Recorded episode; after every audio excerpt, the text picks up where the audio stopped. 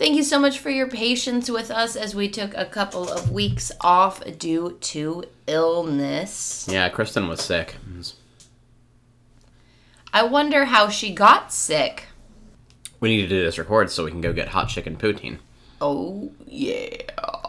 Because, you know, we're adults who make wise decisions with our money and bodies. And breakfast plans. Yeah.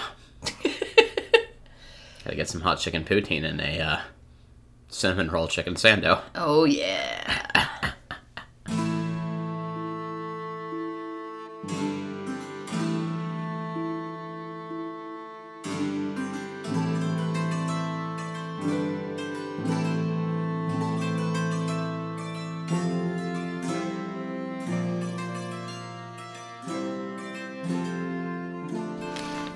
Hello, and welcome to Chronicling Narnia, the podcast in which my co-host and I discuss the Chronicles of Narnia, chapter by chapter, and today we are beginning the ultimate book of this series, Wow. The Last Battle. Finally. As is tradition, we will begin with chapter 1. This chapter is titled, By Cauldron Pool. Mm-hmm. Cauldron spelled wrong. Is it? Well, if it's named after, like, an actual cauldron, there's a U in cauldron. There's no U in Cauldron Pool. But. Okay. So, by Cauldron Pool. Uh-huh. And we are beginning the last battle. So, I, of course, am a banana dealer in the local town. Also known as Kristen. And this is my co-host. Of all the options. What? Were you going to be a vendor of oranges and bananas? I was going to say I run a market stall in Chippingford. I couldn't remember the name of the town, though, so yours is better. It was Chippingford. I'm a hunter way out west who doesn't matter in this story. Okay. Also known as... It's Chris. I'm glad you had a backup. Yeah. Cool. Hey, we're in the last book. We are. We're finally going to finish this stupid project that we started two years ago. It's not a stupid project. It's fun. Mm-hmm. Gives us a reason to interact with each other. Yeah, because it's so hard coming up with those. Yeah, true. All right. Well, how do we start this, Kristen? Well, we begin with a summary after our banter, of course. And our summaries are done as follows. We read the chapters and we select 5 sentences out of the chapter in an attempt to convey the plot of the chapter in the chapter's own words. Most of the time we succeed, even. Whoa. I know. That is quite a statement, because then why would we need to proceed into a discussion of the chapter on a point-by-point basis if we succeeded in communicating the plot? Because we have to analyze the plot. Ah, I see. So we're not discussing the plot, we're analyzing it. Yes. Understood. All right, well, Chris, would you like to read your summary first? Sure, I'll do that. My summary is as follows. There were very few talking beasts, or men, or dwarfs, or people of any sort in that part of the wood. But Shift had one friend and neighbor who was a donkey called Puzzle. One morning, early in the year, the pair of them were out walking along the shore of the Cauldron Pool. But the ape never looked at him, or asked him how he felt. We'll make this skin into a fine, warm winter coat for you. If anyone saw you now, they'd think you were Aslan, the great lion himself.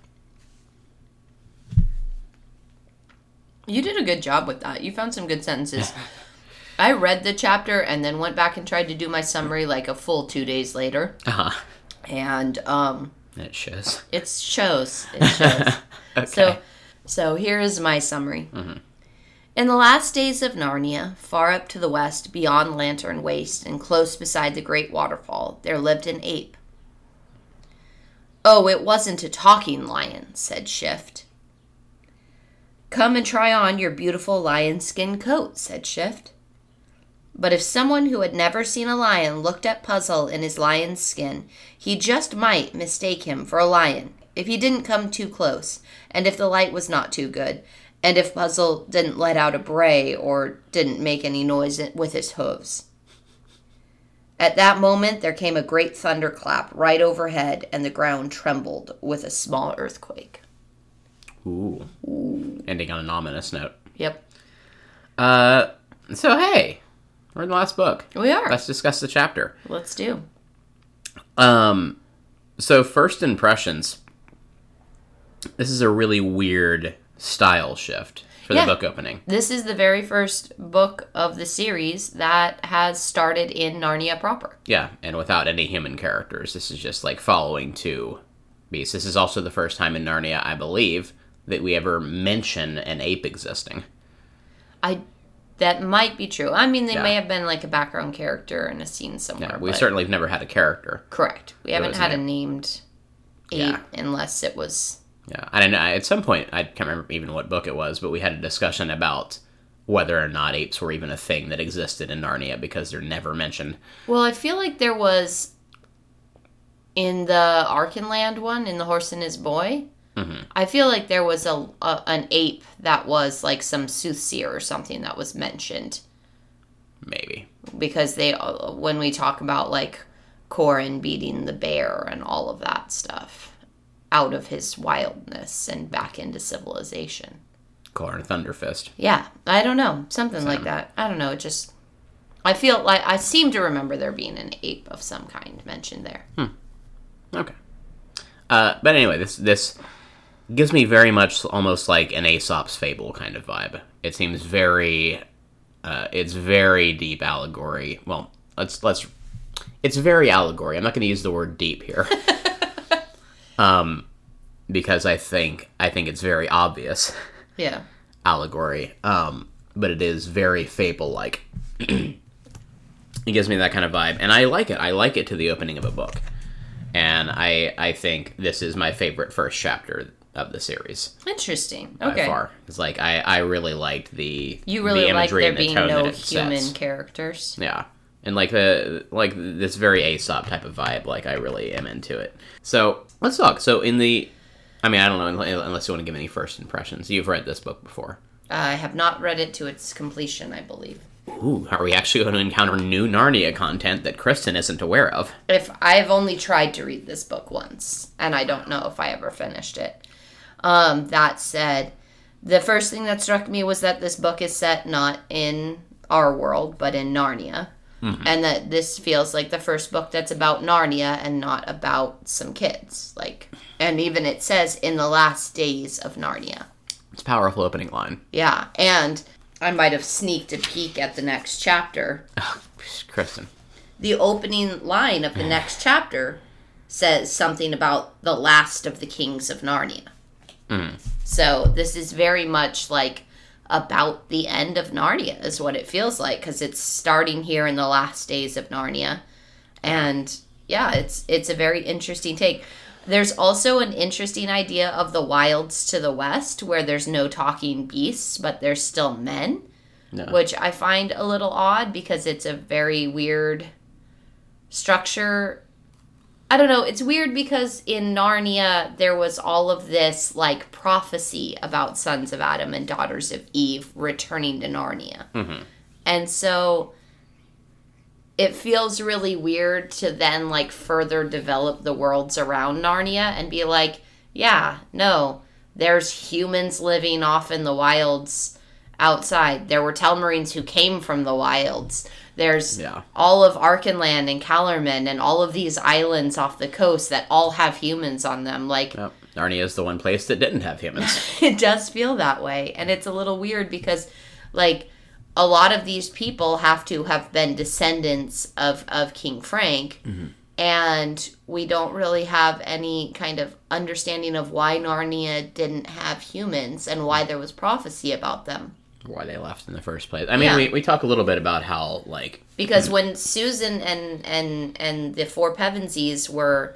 When the four Pevensies were ruling in Narnia, they went down to Calormen, and it was a thriving place. Yeah. So, like, no two sons of Adam and daughters of Eve had ever come up to Narnia? Apparently not. Well, I mean, we talk a little bit about how when Jadis took power, she, like, ran out any... rulers or anything that were in Narnia and killed a lot of the royal family or whatnot. Yeah, but everybody talks about, like, there was a book on Tumnus's shelf that said, is man a myth? Yeah. There's an entire 2 civilizations to the south of them. Yeah. Of humans. Hey, look, Lewis is being inconsistent in his lore. Anyway, that's not about this book, but anyway, this book presented this idea of people off to the west. Yeah. Killing non-talking lions and throwing their skins away. Why would you do that? Yeah, why would you waste the skin? It's what I say every time I'm eating fried chicken. It's got fried chicken on the brain today. Yes. So anyway, we introduced our 2 characters for this chapter, because there are only 2 characters in this chapter. And one is an old clever ape named Shift, and one is a donkey who is his friend / servant named Puzzle. Yeah, Puzzle thinks that it is very kind of Shift to be his friend. Uh-huh. But, like, Shift is also a little monstrous to Puzzle. Yeah. Well, let's talk about the names really quick, because going into, like, this very fable-type feel of it, like, these are very allegorical names. They are. More so than any other names that we've had in all of Narnia. It's very out of character for Lewis's Narnia characters to have names that are, like, Aslan meant lion in Turkish, but, like, that was the closest thing we've had so far to a symbolic name. Yeah. That wasn't, you know, like, Royal Peter and stuff like that. Like, I don't know. Yeah. So what impression do you get from these names? Like, what do you think these are kind of referring to here?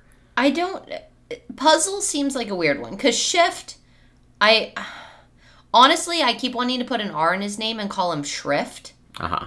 And I think there's something about that desire to slip that extra letter in there that affects my ability to appreciate his name. Uh-huh. Because I want him to be, like, shrewd and shifty and monstrous. Mm-hmm. And Shrift seems to fit that more than Shift for me. Yeah.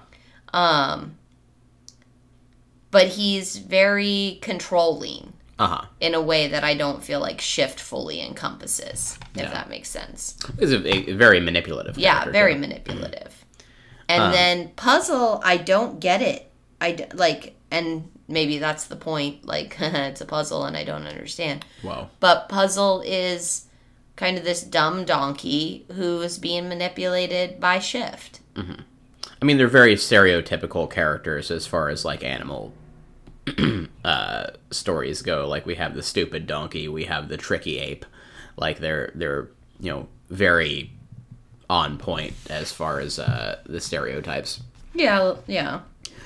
But anyway, so Shift has this relationship with the donkey Puzzle, where the donkey is basically his servant, and he thinks that's a privilege to be so, because Shift is so clever. Yeah. And you know, it's great that Shift is even friends with him, because why would you be friends with a stupid donkey?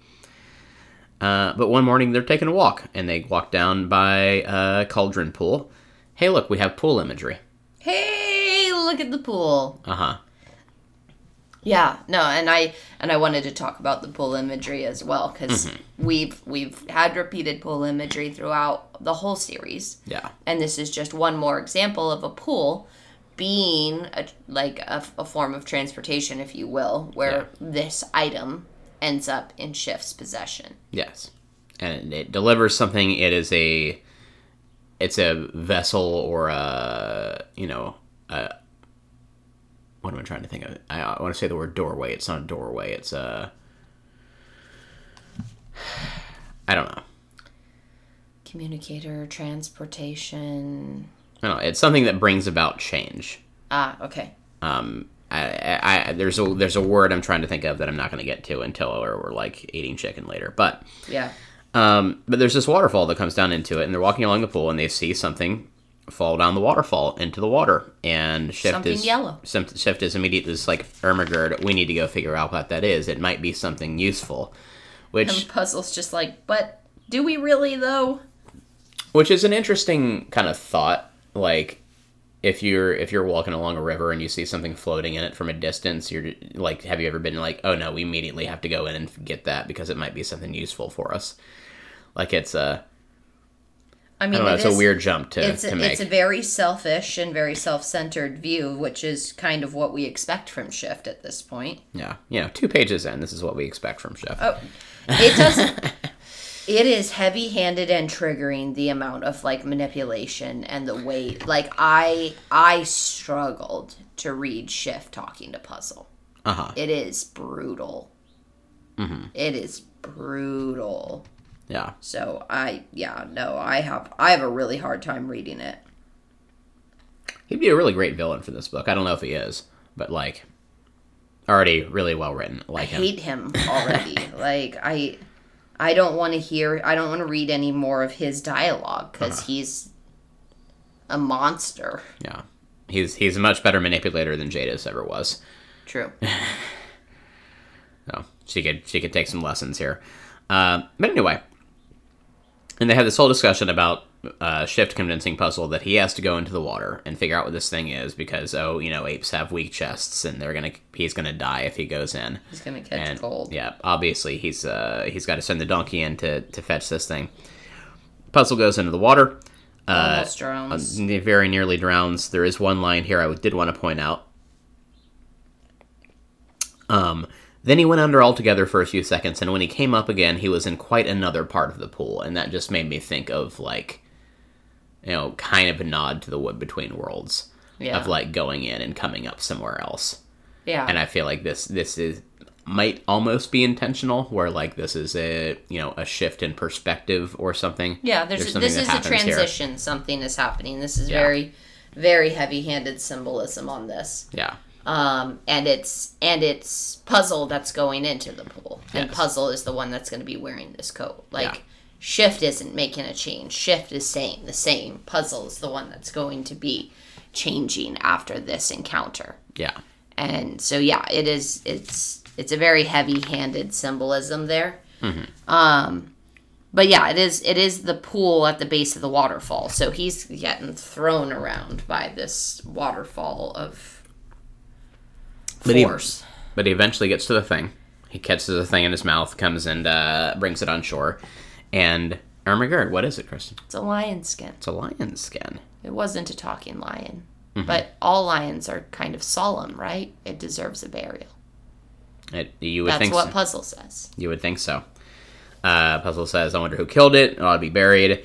And Shift immediately is like, oh, it wasn't a talking lion. Don't worry about that. Like, he just knows this right away. Yeah. Wasn't a talking lion. No talking beasts up beyond the falls. That's up in the west. There's nothing, you know, nothing to worry about up there. Which, by the way, is true. Apparently a hunter, a man, had killed and skinned this lion somewhere up in the western wild several months before. That doesn't come into this story. That doesn't matter. Yeah.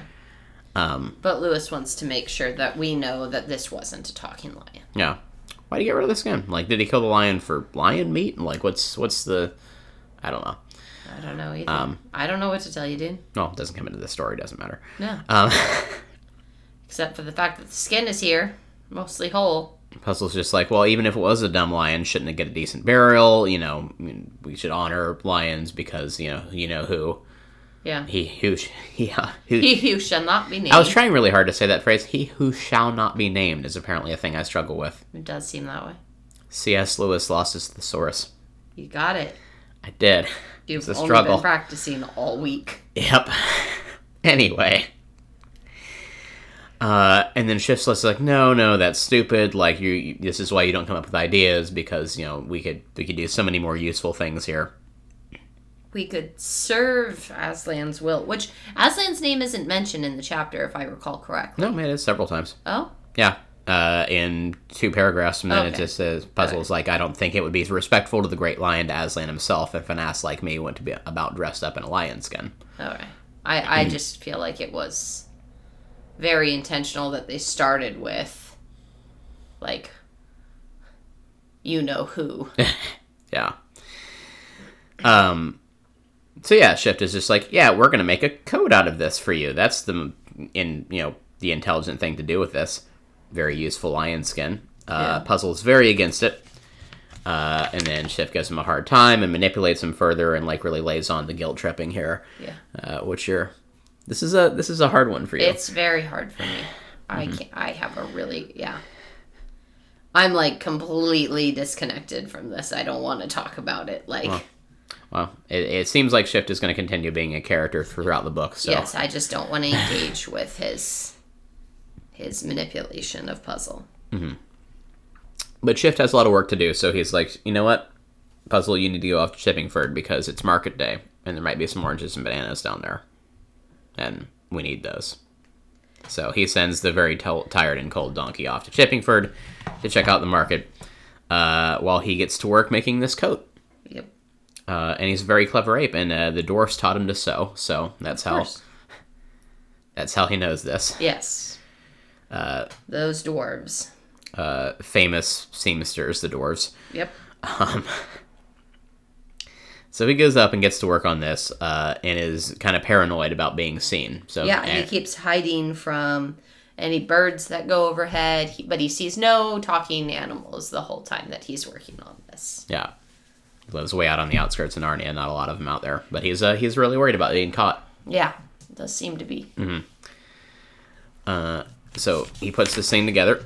And I think there's something to be said here about the coat not being able to fit, because it does go into this description about how he has to, like, cut the head off and, like, you know, basically cut out a section of the back and make a neck and collar that'll and desecrate this lion skin so that it's going to fit Puzzle. Yeah, and, like, has to change the nature of it. So yeah. Allegory. Beating you over the head with it. But anyway, he gets... But what does that symbolize? I mean, like... Well, let's get into it, because this is a really meat of the chapter, because this whole thing is that Shift is making the lion's... It finds the lion's coat, finds the lion's skin, makes a coat out of it for Puzzle to put on, because he wants Puzzle to pose as Aslan. And in the allegory here, let's talk about the allegory. Who and what are Shift, and who and what are Puzzle? I mean, I don't know, because we have demonstrated very, very well in this chapter that Puzzle is being manipulated and controlled. Yes. So if we're talking about who's going to be misleading people, like, if we're talking end times and, like, Revelation type stuff, and symbolism and heavy carrying of that, like, we have this kind of idea that this is, like, the Antichrist kind of figure, but we also show that Puzzle is deceived, and that Puzzle is going to be the instrument of the deception of other people. Yes. And so I don't know, like, is this a political leader? Is this a religious leader? What is Puzzle supposed to represent here? Because he's not anything at first. My first thought is Puzzle, like, you know, the misled congregations? Like, Shift is some sort of, you know, manipulative, like, very self-serving religious leader or religious figure, even a church. And Puzzle is a congregation, and, you know, the leaders are coming to them and saying, "Oh no, this is how you be like Jesus. Yeah, this is how you follow him, and it's wrong." And at some level, they know it's wrong, but they're too deferential to authority to challenge it. Yeah, I mean, that seems fair. Mm-hmm. And this is, you know, the church in the last days getting the message wrong for its own self-serving purposes and being like, "Oh no, this is what Jesus would want if you did this." Yeah. Yeah. Which, I mean, is very... The phrasing and the practicality of it is, like, terrifying. They're putting on the skin of a lion here. Uh-huh. And it's gross. But then we also have, like... the actual, like, religious talk about being like Jesus, or, you know, eating the flesh and blood, and is that Aslan? Aslan's Jesus. Well, you're the one who's calling Puzzle a church, so We'll go with the Aslan Jesus on this. And, like, but, like, Puzzle is dressing up like Aslan. Mm-hmm. Which, I mean, to be fair, is what all Christians are told to do, is to act like Jesus. Uh-huh. So, I don't know. But yeah, he's doing it wrong. But the why of this, so Shift makes this coat, gets it put on Puzzle, even though he really doesn't want to put it on. And, you know, as it's you said in your summary, he could be mistaken for a lion if you'd never seen a lion before and he was really far away and didn't make any sounds. Yeah. You know, which seems kind of at odds with what they're trying to do here, because he kind of has to, like, speak as Aslan in order for anything to happen here and, like, appear to people. Yeah. So how this deception's really going to work, I mean, we'll see, I guess. But, I mean, there's also a lot of historical evidence from our stories in Narnia that Aslan appears at a distance and might interact with, like, one or two people, and that's... Yeah. He's been very distant from a lot of the population. Yeah. I bet previous characters from other books are going to have to come back, and they're going to be the ones to see through the deception because they've actually met Aslan, and they're going to be like, no, that's not Aslan. I bet that's going to be a plot point. Maybe. But Puzzle really, really doesn't want to do this. So Puzzle has a strong moral character, or at least he's, you know, very hesitant about taking on the mantle of Aslan. Yeah. And Shift is just like, but we could change things for the better. We could, you know, improve the world. But everything's great and fine. But there are no oranges and bananas. And then Puzzle says, I don't think there's anyone but yourself who wants those sorts of things. Yeah. Which is another one of those lines where I was just like, in the allegory, what are the oranges and bananas here? I mean, like, it's just selfish pursuits. It's just what he wants, I think. I don't know. Uh-huh. But Puzzle's just being like, no, Shift, what you want is selfish. Nobody wants these things. You are looking out for yourself here. And we establish over the course of this chapter that Puzzle isn't stupid. He says the right thing a lot, and then Shift talks him out of it. Uh-huh. I mean, Puzzle is, like, easily manipulated and emotional, but he's not a stupid character at all. Yeah. So, there we go. Somehow Shift convinced him that he's dumb. And then talks him into it because, hey, there's sugar. And he's just like, yeah, I'd want more sugar. Sounds good. Yeah. Mm-hmm. Is sugar money here in this allegory? Stop with the allegory. It's so heavy, though. I want to pick it apart because, like, that's the point. I feel like the only thing, like, I've heard a couple things about The Last Battle as a book, and one of them being that it has a lot of this very allegorical, very symbolic imagery. Mm-hmm. And, like, a lot of it apparently gets very disturbing for a children's book. Yeah. And so I think it's really worth spending time talking about what Lewis is actually trying to say here. Well, maybe the ape is just an ape. maybe the curtains are just blue. Maybe the curtains are just blue. But anyway, Puzzle finally gets convinced to put this coat on. And once this happens... What happens? There's some signs... Yes. That come up in your summary, yes, of there being just a great thunderclap right overhead, and the ground trembled with a small earthquake. Almost as if it's a sign or a warning, or they're doing something wrong. Yeah. Which Puzzle mentioned, and Shift is very quick to be like, oh no, that's exactly what I was just about to ask for. This is the sign that I was going to say, hey Aslan, if we're doing the right thing here, really want a thunderclap and a small earthquake. But the sign got here before I could ask for it. Uh-huh. Which, obviously, you know, Aslan's on our side. What we're doing is the right thing. Totally. And he says the last line in the chapter, which I thought was worth noting as well, which is, what could a donkey know about the signs? And I feel like this is a callback to our sign imagery from the last book, where the signs were very important. And I took it to be...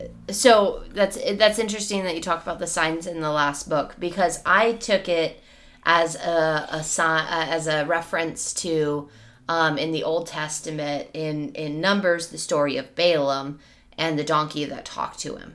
Uh-huh. Where Balaam was going off to was being summoned to, I think it was to curse the Israelites or something like that. Uh-huh. And on his way, an angel blocked his path, but he couldn't see it, but the donkey could. Mm-hmm. And the donkey stopped and wouldn't move forward, and Balaam beat the donkey, and then the donkey spoke. Uh-huh.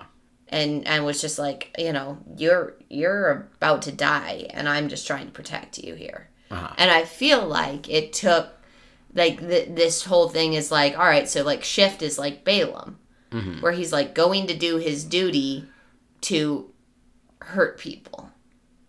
And he's using this donkey as a tool of that. But the donkey says, we shouldn't do this. Like, the donkey talks to him. Yeah. So, I don't know. It very specifically stood out to me in that way, where it, like, kind of had some of that imagery and feel to it. Okay. For me. Yeah. I get you there. What could a donkey know about signs? Like, yeah. Puzzle's the one seeing these things for what they are. Well, I think Shift is, too. He's just choosing to ignore it. Yeah, absolutely. Cool. What do you think? I mean, I'm going to throw a little spoiler for, you know, the last 20 minutes of the podcast out here. I've decided to discontinue the baseless speculation segment. Hold up. You can't do that. For this book, just because, like, I feel like this is the last book, and, like, there's not a lot of, you know, there's a lot of directions we can go with the plot for this one. However, I think it would be, I don't know. I'm having trouble thinking of words this morning. I'm not necessarily not useful. I don't want to say a waste of time, but I think but it would be a little bit of an exercise in futility, since there isn't going to be more to the story after this. Yeah, and there's only one real way this can end. So I decided to replace it with another segment, which we'll go into. But that being said, I still want to speculate a little bit in discussing the chapter. And I know you're done with, like... You can't have your cake and eat it, too. And I know we've really, like, harped on the allegory in this one. But what do we think it is that Shift wants here? Like, we know he wants to get something out of it. I don't know. It's not oranges and bananas. Like, and that's the other frustrating part, is that there's no motivation for him to do this. He is just a monster, which is why I don't think he would be a good villain, because he is just controlling. He wants power and control. He wants to control Puzzle. He wants to get what he wants without having to work. He just wants to be able to tell people, give me what I want. Uh-huh. And that's selfish and stupid and has no deeper, like, meaning, and I don't like it. So you think Shift doesn't have some sort of grand plan or scheme here? He's just like... I think he just wants to control people, and he sees that he has control over Puzzle to the point where Puzzle will risk his life for him. Uh-huh. Over something stupid that doesn't matter, that Puzzle doesn't want to do and is afraid of. Uh-huh. And he sees that he has that much control over him. He could have that much control over other people, and that he can, you know, get what he wants out of it. And just all he has to do is tell people to do stuff. Mm-hmm. Yeah. And I hate it. But this isn't the Kristen Analyzes Her Past Trauma podcast.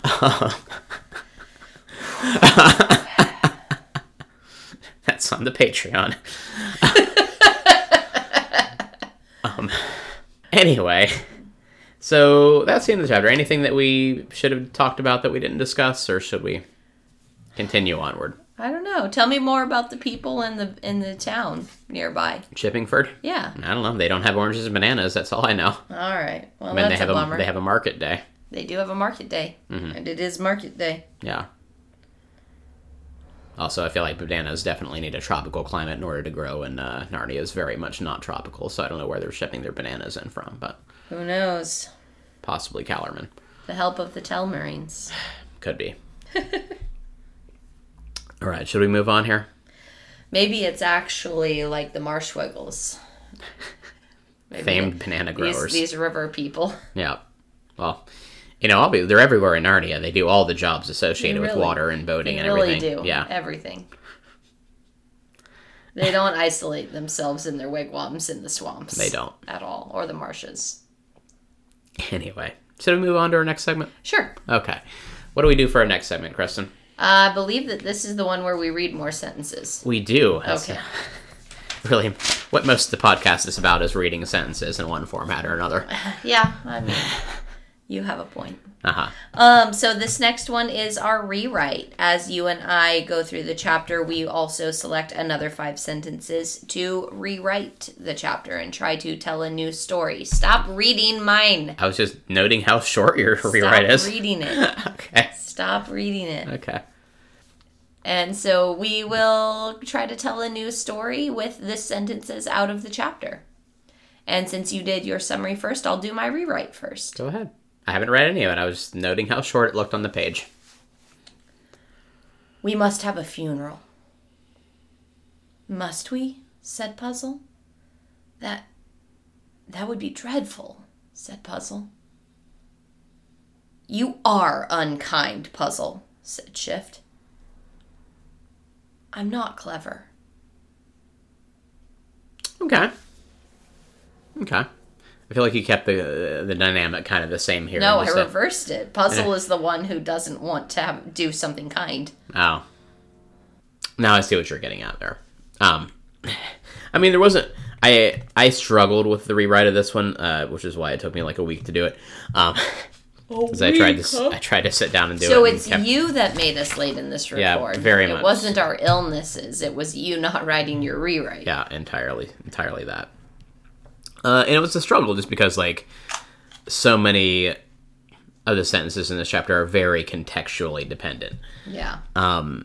So I think the only real direction to go with it is trying to reverse character dynamics, which is what I also tried to do here. Mm-hmm. And I also used a sentence in common with you for a rewrite, which doesn't happen a lot. The funeral one. No. Oh, really? But here is my... Must we? Here's my take, yeah. Late in the afternoon, Puzzle came back. He flung it down in front of Shift and stood dripping and shivering and trying to get his breath back.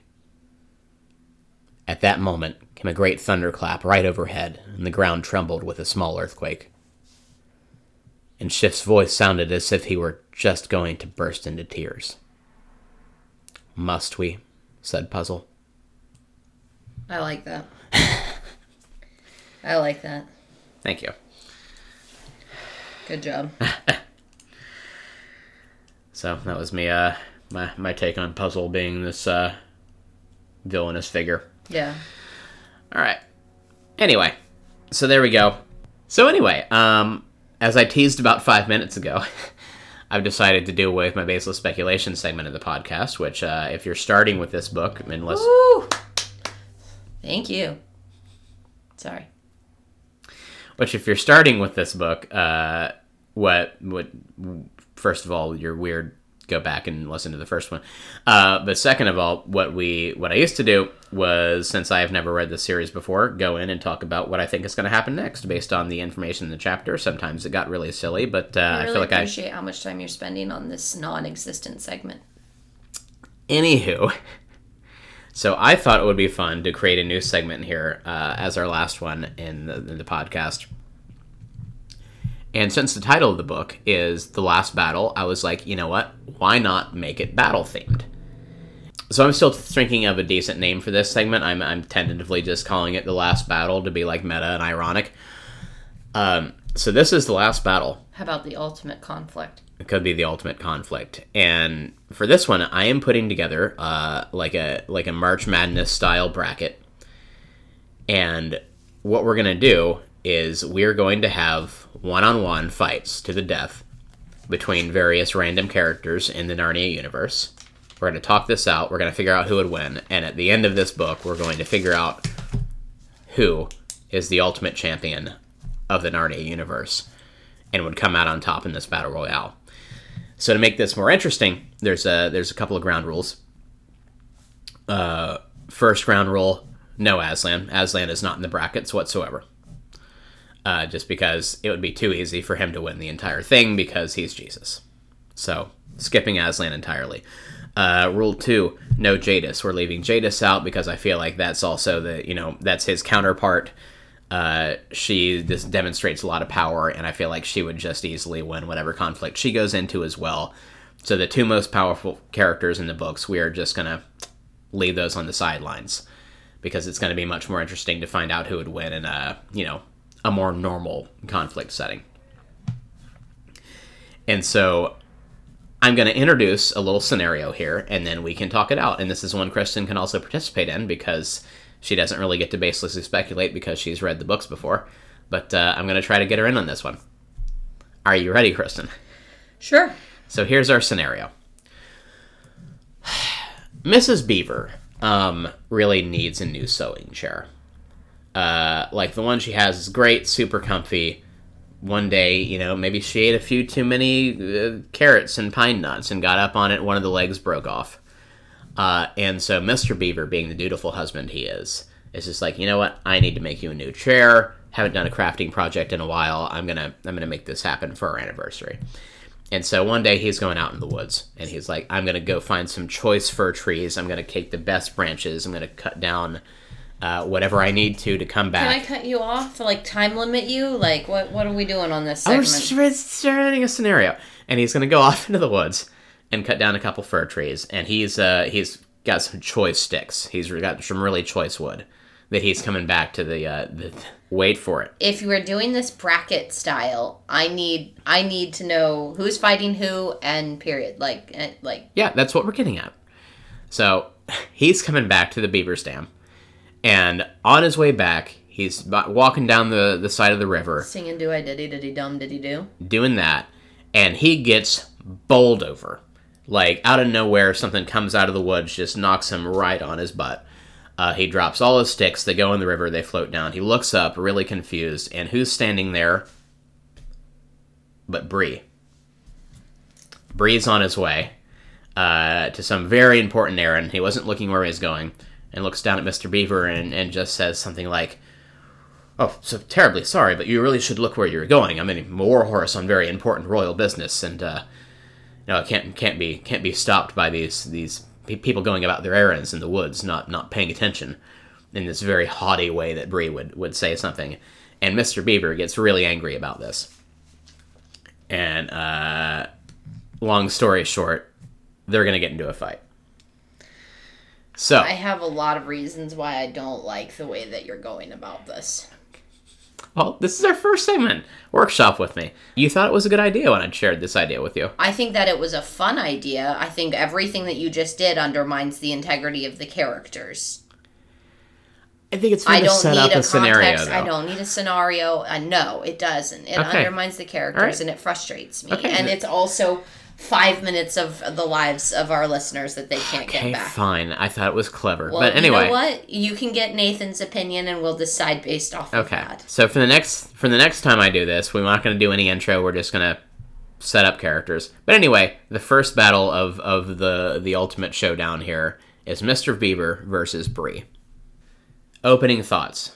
Mr. Beaver will run away. That's what he will do, and he will survive. But Bree will win the fight because Mr. Beaver ran away. Do you think Mr. Beaver is that cowardly? That's what they did from the wolves. Yeah, but they're wolves. We have evidence that that's what his character will do. Yeah, but that's a predatory animal. Like, this is a horse. Like, it's a different dynamic. Like, I don't know. Like, obviously, Bree has the size advantage here. He's a war horse. He's big. He's probably got, like... Beaver's really clever, yeah, but what is he going to do? Like, is he going to drown Bree? Like, how is he going to defeat him? He's going to throw sticks at him. He does have could knock a tree down on top of him. He could.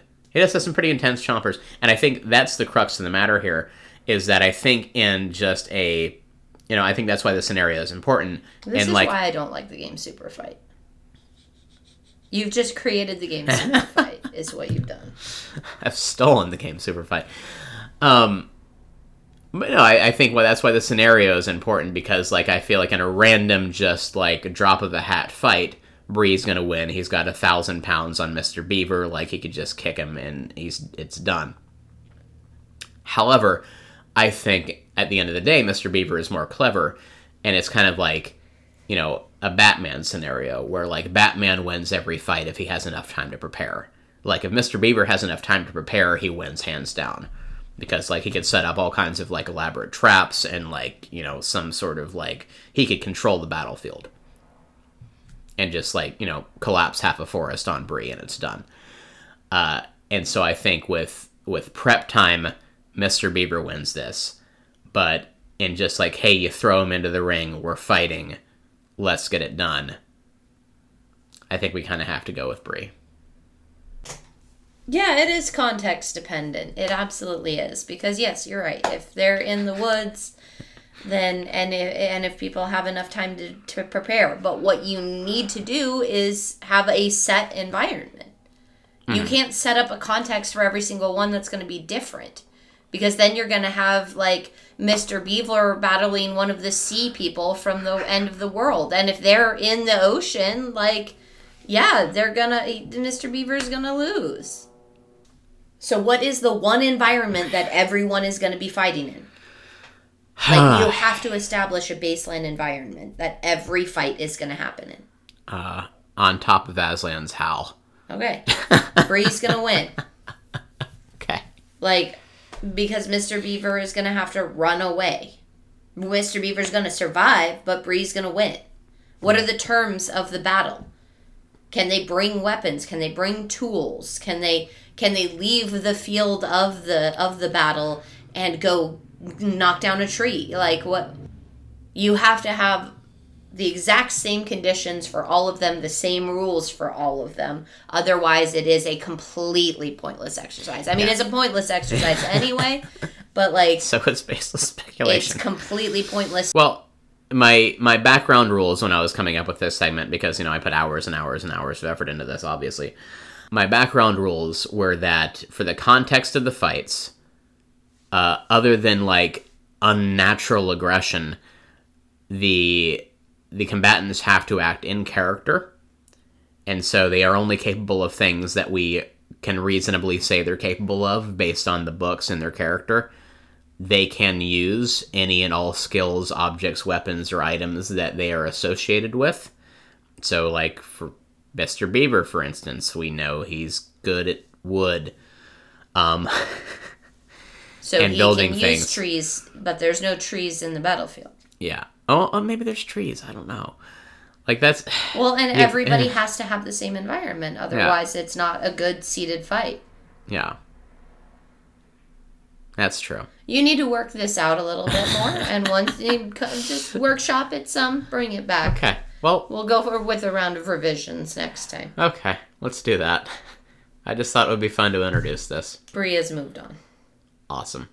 Anyway, I also feel like I need to make the brackets bigger because we need to make this last 16 episodes. And I think is that what we got? This is 1, 2, 3, 4, 5, 6, 7, 8, 9, 10, 11, 12, 13, 14, 15 fights. Okay.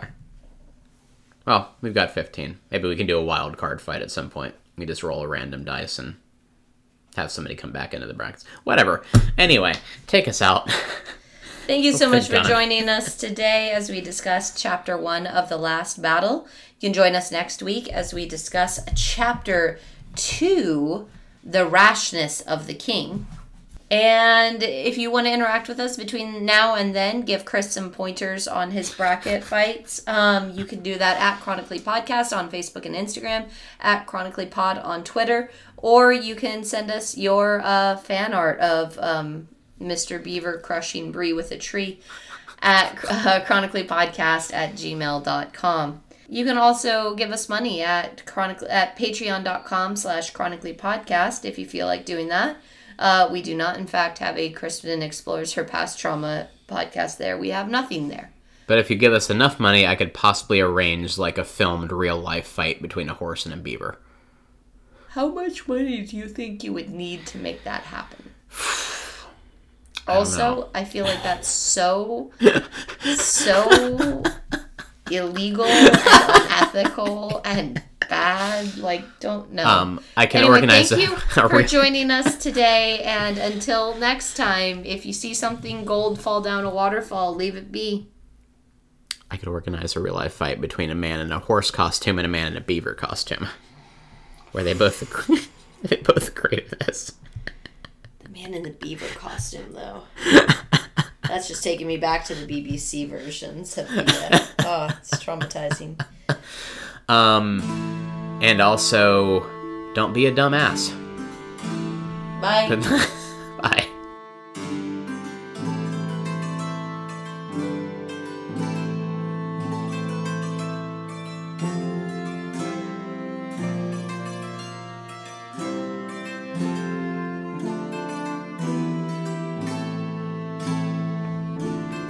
Am I bitter?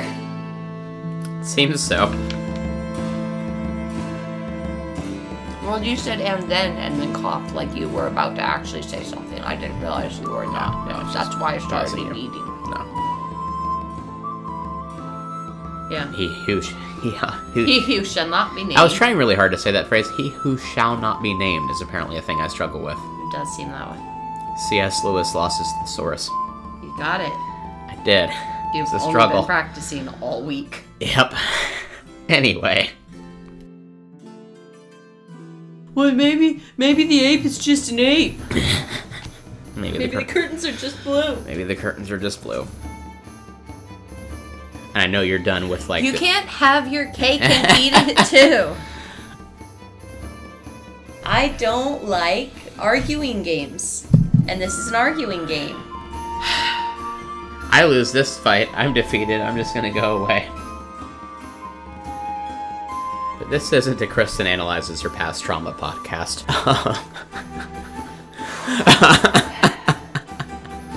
That's on the Patreon. Kristen drinks for that one. This is the story of a girl... cried a river and drowned the whole world. She looks so sad in photographs, but I absolutely love it when she smiles. I look at it the whole thing that time. Yay!